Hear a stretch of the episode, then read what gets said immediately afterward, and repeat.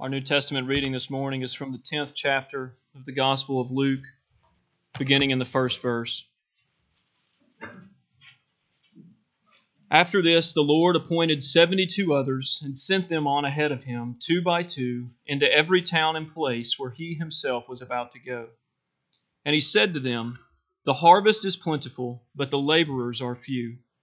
Therefore pray earnestly to the Lord of the harvest to send out laborers into his harvest.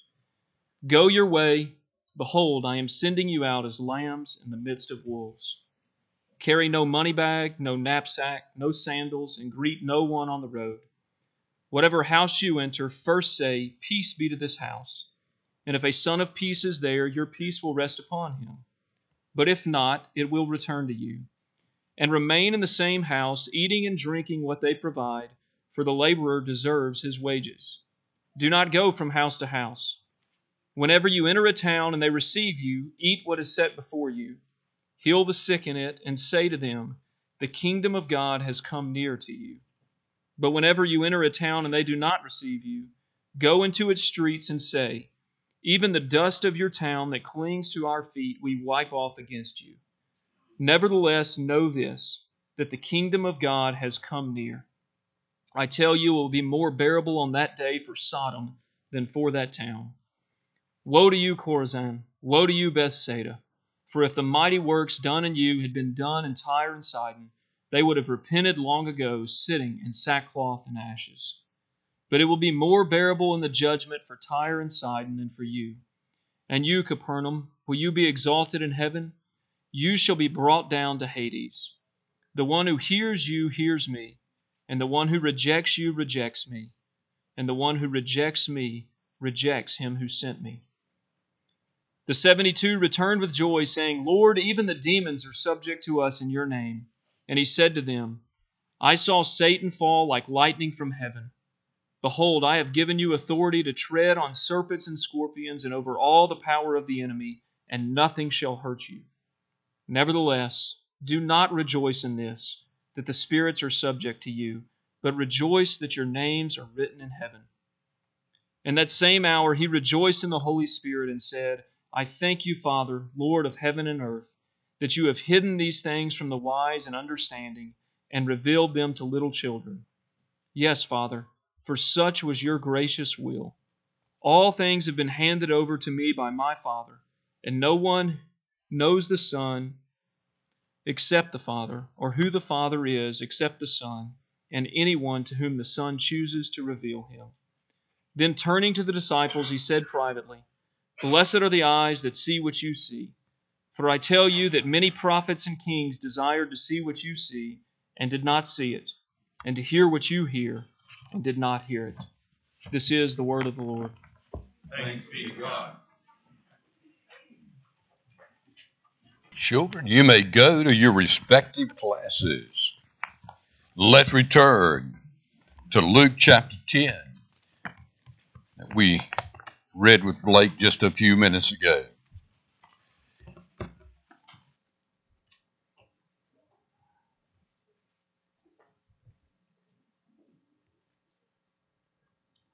Before we look at this passage once more again this morning, if you're visiting, we were in the same passage last week.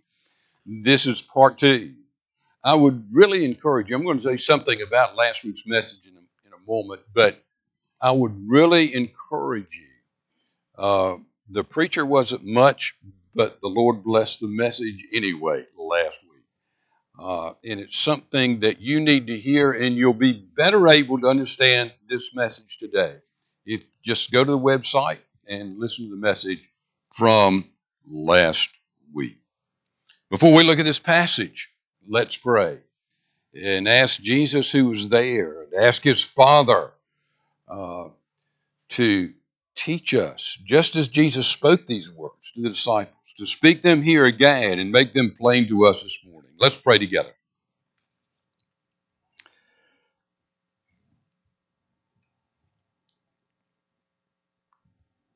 Our Father, we bow before you as your priests, a church full of priests. Our Father, Jesus said, told us that he had called each one of us to be priests. In a way, he's called each one of us to be prophets, to take your word to the world around us, your gospel to the world around us. But he's also called us to be priests, to come before you for the world around us. We relish this time each week, the one time of the week when we can bow with our brothers and sisters who are priests in your kingdom. And we can pray together for families, for children. We especially this morning, again, pray for Priscilla Turner. We ask that you would give her strength for these days, physical strength. Father, we pray that you would bring healing. Most of all, we pray that you would continue to grow in her that great confidence in your word, in your promises, that all of us can see in her. Our Father, thank you for that testimony. We pray for Janet Sartell this morning. Thank you for the great report, the good report that she got received this week. We pray, Father, that you would continue to hold this disease in check. Father, we pray that you would heal her. Give her eyes to see. Father, give her ears to hear. Give her a heart that trusts your great word, your great promises. Our Father, we pray for Jeff Myers, Father, that you would speak to him as only you're able to speak to him.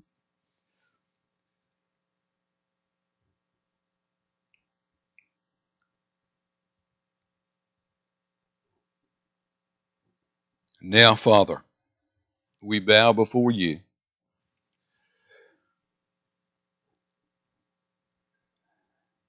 We yearn to hear you speak to us.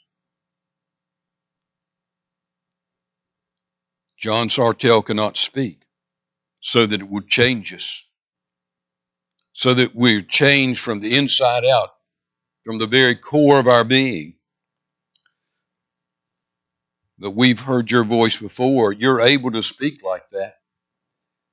And so we ask once more that you would teach us this morning. Bring your word and power to our hearts. Change us. Maybe some of us for the first time. Give us eyes to see and ears to hear.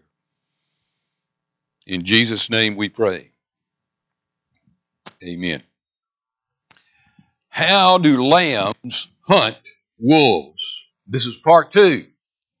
One must ask what Jesus was doing as he sent these disciples into the villages of Samaria and Judea ahead of him. He had already sent out the twelve on a similar mission, remember, in chapter nine. But Luke actually gives more detail about the sending of this seventy-two. Why? You understand these training missions. Think about it this way. About a year, maybe less than a year after this, these same men would be going into the entire Roman Empire with the gospel, not just Judea, not just Samaria, but to the far reaches of the Roman Empire. These men would be there. These missions These, these, the sending out of the seventy-two was a training mission for that time. But why seventy-two? Why not fifty or twenty-four or sixty-five? That number is symbolic and prophetic at the same time. Jesus meant for this to be prophetic to the gospel going to the ends of the earth. You say, how can that be? How's it, how's it a prophecy to that? Well, in Genesis ten and eleven, the tribes and nations of the world are listed. There are seventy or seventy-two, according to how one counts. So he was saying, he was speaking of the nations of the world. seventy-two. The gospel's going out to the nations. But as Jesus sent them forth, his charge was filled with a strange foreboding. A disturbing warning. Go I send you out as lambs among wolves. That's a very graphic picture. What sheep herder would open the door of the barn and turn his sheep loose into a field full of wolves? No one would do that, but that's exactly what Jesus said he was doing. He was saying to the seventy-two, don't expect the world to cheer your coming. Don't expect the world to eagerly receive the news of your faith. In fact, in many places, you may expect hostility. Now, Jesus, in this passage, after saying that, described how they should approach this ministry, how they should approach taking the gospel into this hostile world. Just in saying that, I'm sending you out. That's the first thing he said. Understand, I'm sending you out as lambs among wolves. He was saying, don't be naive. Don't be naive about the world. Secondly, he said, your power will not be in material things. Your power will not be in money. Your power will not be in your clothes or in your wealth or in your position.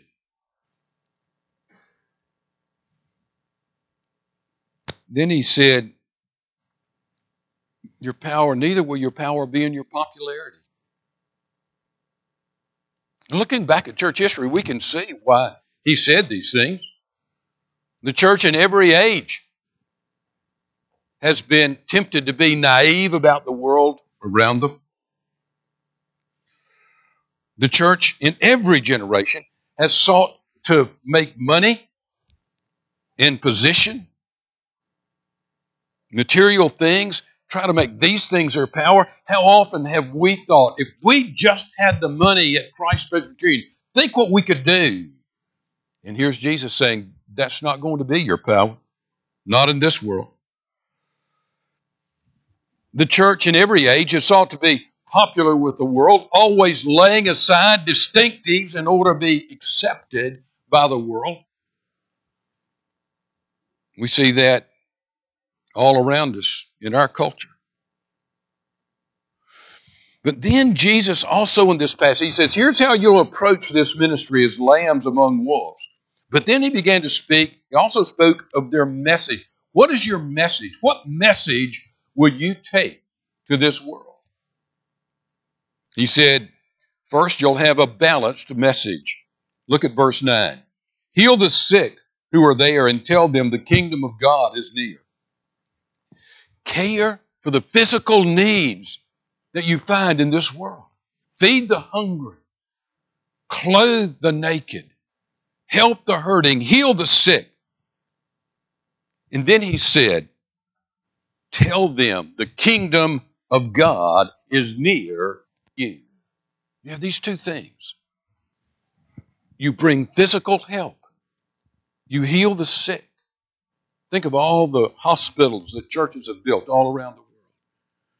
All the children's homes. He said, you bring relief to this hurting world. But then you also couple it with the kingdom of God is near you. Bring the help, but never leave off the gospel. There's always been a tension in the church in keeping this balance. Sometimes the church has cared for the hurts and needs of the people around them, but has failed to bring the gospel. Sometimes, sadly, the church has delivered the words of the gospel, but without compassion. If we're going to be lambs among wolves here in Fayette County, it means that we bring help to the hurting, that we minister to the needs of the world around us. Whether they're Christians or not, it does not matter. But it also means that we must faithfully bring the gospel in this way. It's not an either or, it's a both and. It's not that some churches do one thing and another church and, and other churches do the other. It must be combined if we're going to be disciples at Christ, his disciples at Christ Presbyterian. This is clearly seen. It's been clearly seen since the beginning in the history of the church. The message, the message of the early Christians was puzzling to the Romans. They couldn't understand it. These strange people who were being persecuted all over the empire would answer their tormentors with compassion. One way they saw that in the Roman society, unwanted babies were taken out into the harsh wilderness, taken out into the mountains, and just left to die.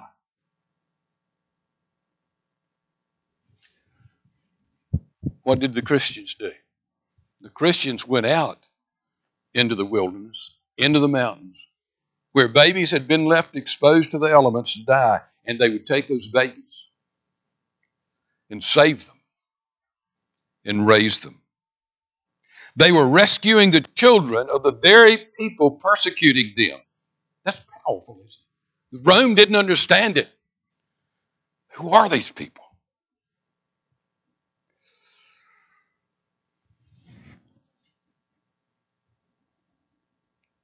I must ask you, in light of last week's lesson, has the world changed? You say, oh, we no longer take children out in the wilderness and expose them. Really? Are you blind? We no longer expose the babies in the wilderness. We just kill them in the womb. It was the largest single group in our society rescuing the unwanted babies of the world. The people of Jesus Christ.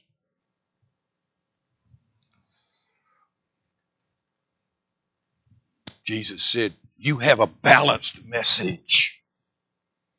Secondly, he said, you have a crucial message. Look at verse ten. But when you enter a town and are not welcome, go into its streets and say, even the dust of your town that sticks to our feet, we wipe off against you. Yet be sure of this, the kingdom of God is near. I tell you, it will be more bearable on that day for Sodom than for that town. Woe to you, Chorazin, woe to you, Bethsaida. For if the miracles that were performed in you had been performed in Tyre and Sidon, they would have repented long ago, sitting in sackcloth and ashes. But it will be more bearable for Tyre and Sidon at the judgment than for you. And you, Capernaum, will you be lifted to the skies? No, you will go down to the depths. He who listens to you listens to me. He who rejects you rejects me. He who rejects me rejects him who sent me. Jesus was saying to the disciples, you have a crucial message. What you do with the Messiah, what you do with his coming, what you do with his kingdom, that is the great crossroads of your life. That's what we say to the world. This is an either-or issue when it comes to the gospel. There's a sobering part of this message of the Messiah. Day of reckoning is coming. What did you do with Jesus? That will be the question. What was the picture? The Messiah arrived in these places. Bethsaida, Chorazin, Capernaum. All cities in northern Israel. The kingdom of God was there in their midst. The results of the fall, the darkness was, the results of the fall was pushed back, were pushed back. The darkness was pushed back. The blind received sight, the paralyzed walked, the dead were raised.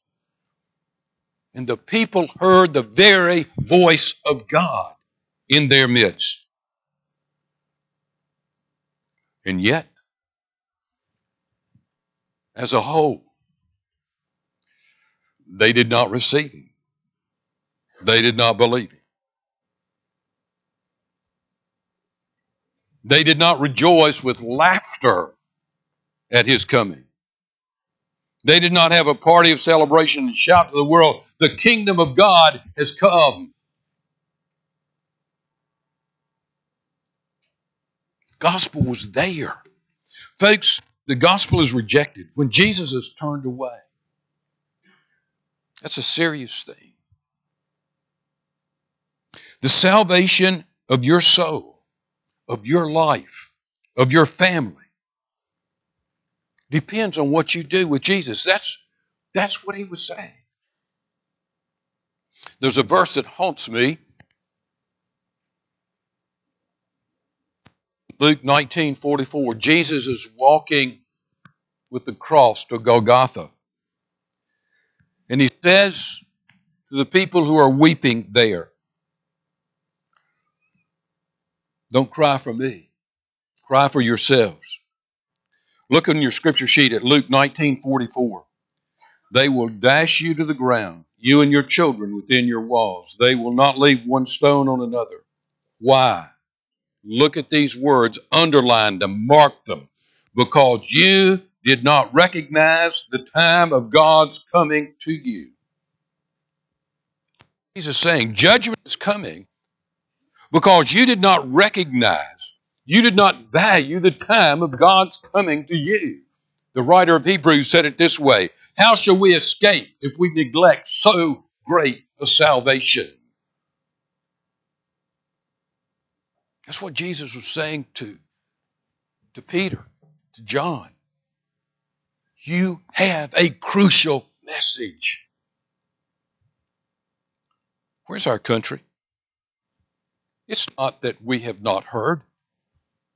The gospel has been in the midst of this land for several centuries. Christ has been in our midst for two hundred fifty years. And now our secular culture cries out of never before, away with him. Jesus, you have no place in our schools. You have no place in our universities. Get out of our music. Get out of the arts. Get out of government. Jesus, you and your message are no longer welcome here. We're seeing a society built on a Judeo-Christian ethic. We're seeing that culture run pell-mell away from it, taking sledgehammers to the very underpinnings of our culture.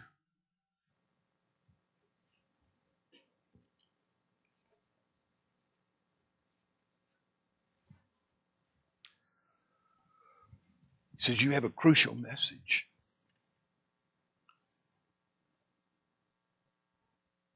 Families fall. Individual lives fall. Nations fall. Because of what they do with this message.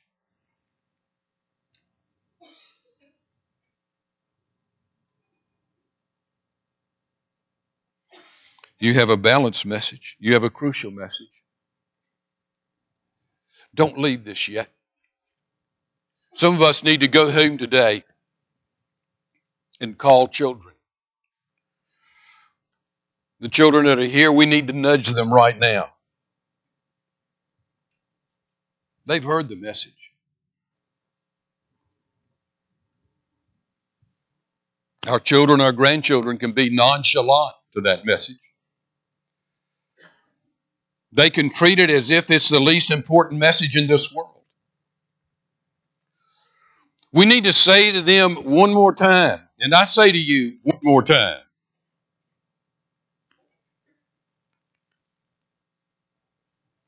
I was in church this morning, I thought of you.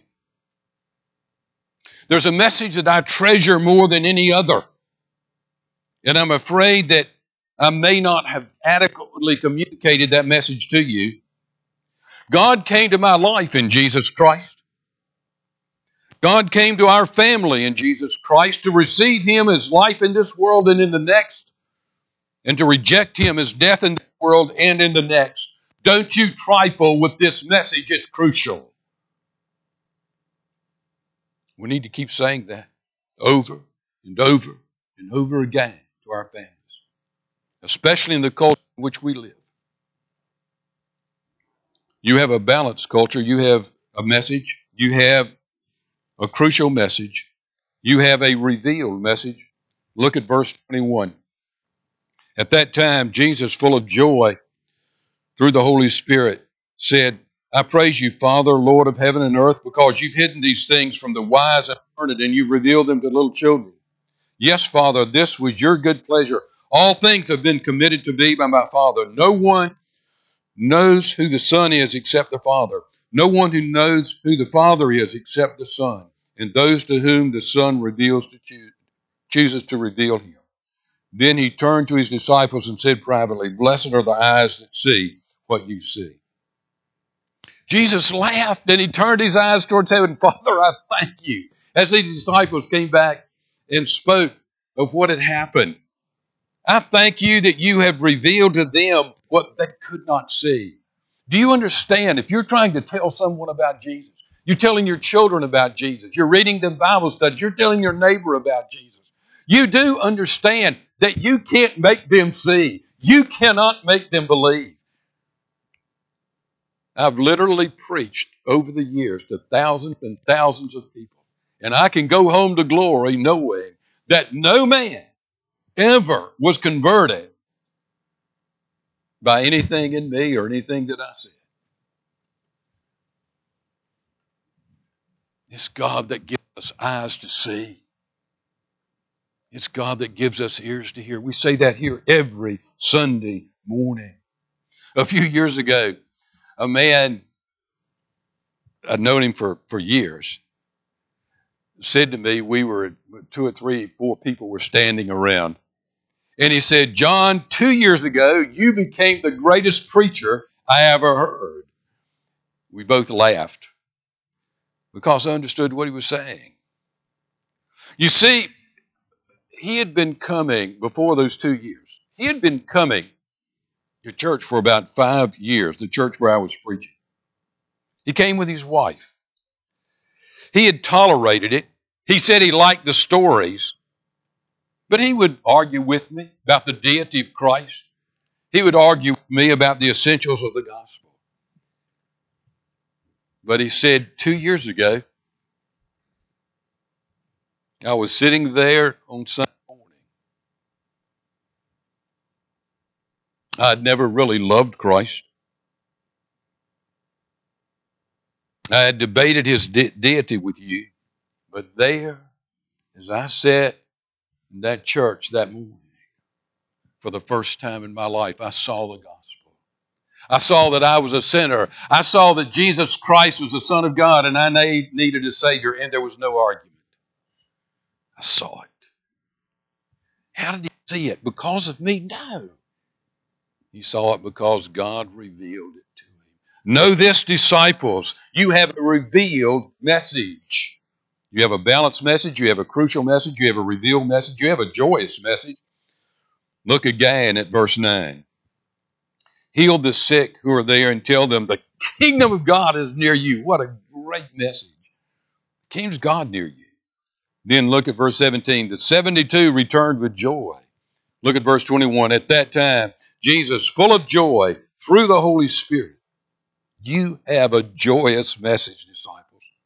What did the angel say when he came to announce it to the shepherds? What did he say? You know it. Luke two nine. The angel of the Lord appeared to them. The glory of the Lord shone around them. They were terrified, but the angel said to them, don't be afraid. What? I bring you good news. I bring you good news of great joy.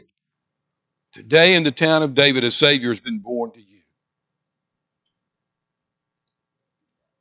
The angel was saying, the kingdom of God has arrived. What did we sing this morning to begin our worship? Joy to the world. What? The Lord is come. You say, John, we only sing that at Christmas. The writer of that hymn did not write it as a Christmas carol or hymn. It was years, decades later before it was identified as a, a Christmas hymn. He based it on one of the Psalms that talk about that talks that speaks of the coming of the kingdom of God. That is a message of great joy. What do we do? We, we feed the hungry and we say the kingdom of God is among you. Jesus has come. The Messiah has come. We do sing a Christmas carol. Go tell it on the mountain that Jesus Christ has come. It's a carol of great joy. Look at Luke ten one.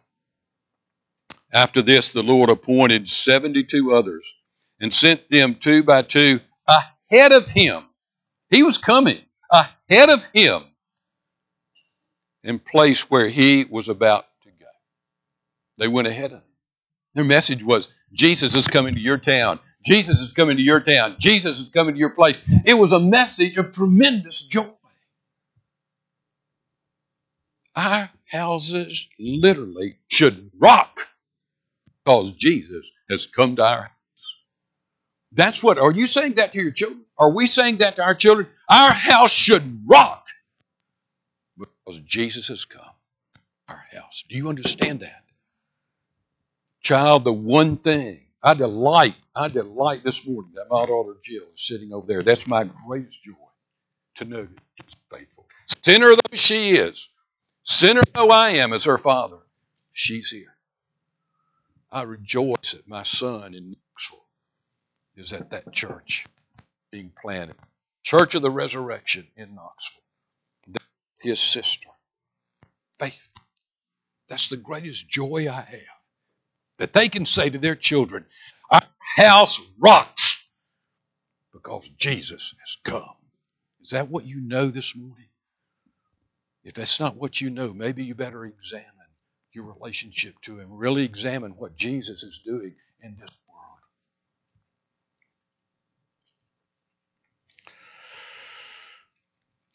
Finally, there's so much more here. A balanced message, a crucial message. You have a reveal message. You have a joyous message. Finally, you have a self-effacing message. Now, for the old Miss crowd, I know that you don't know what self-effacing is. It, it means not being self-centered. It means that the self recedes and something else takes its place. You have a self-effacing message. It doesn't press self to the forefront. In fact, we recede. If you hadn't paid attention to anything else, look at this. Luke ten seventeen. seventy-two returned with joy and said, Lord, even the demons submit to us in your name. He replied, I saw Satan fall like lightning from heaven. I've given you authority to trample on snakes and scorpions and to overcome all the power of the enemy. Nothing will harm you. However, do not rejoice that spirits submit to you, but rejoice that your names are written in heaven. The darkness had been pushed back. Satan was being deceived. They, they, had, they had seen that they were doing, these disciples were doing what they could not have imagined before. And they come back reveling and they say, Jesus, look what we did in our ministry. Look what we did as your disciples.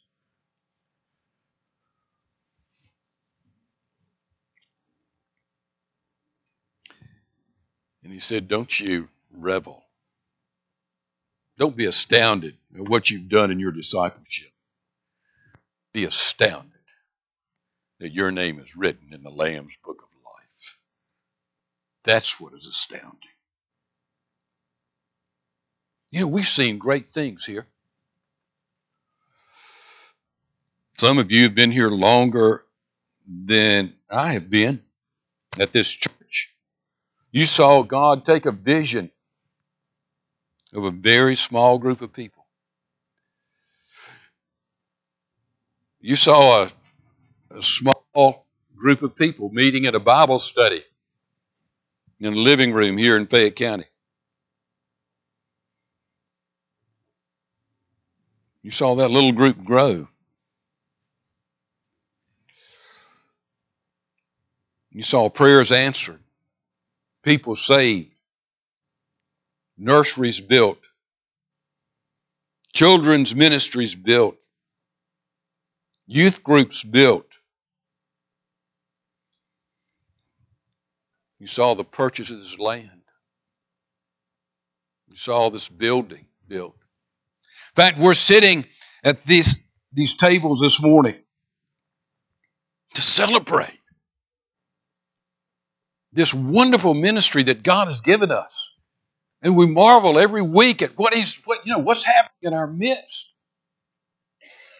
I get excited as I think about the benediction here every Sunday as we leave, because every person in this room, you're taking the gospel out all over Fayette County.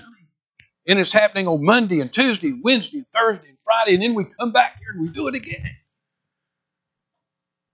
It's exciting, isn't it?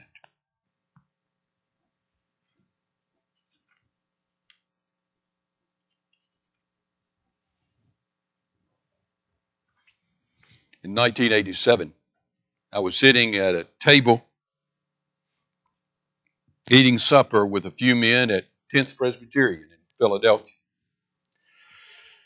We were, all of us, were speaking at the Philadelphia Conference on Reformed Theology.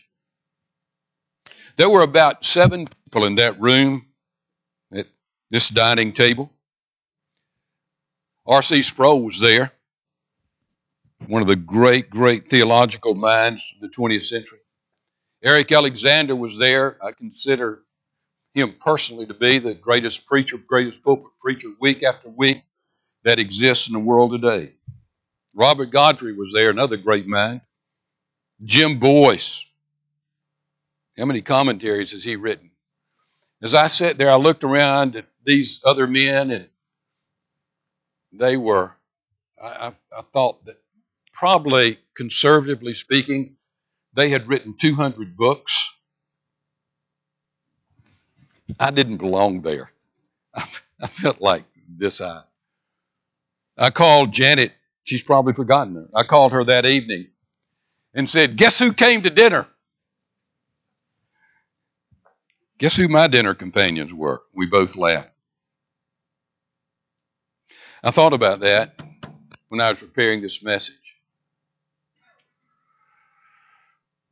God says to us, that's what Jesus was saying here. He was saying, hey folks at Christ Presbyterian, don't revel. Don't be astonished. Don't be astounded at what God is doing through your ministry, through every, your individual lives here in Fayette County. Don't be astounded at what's taking place on this piece of property.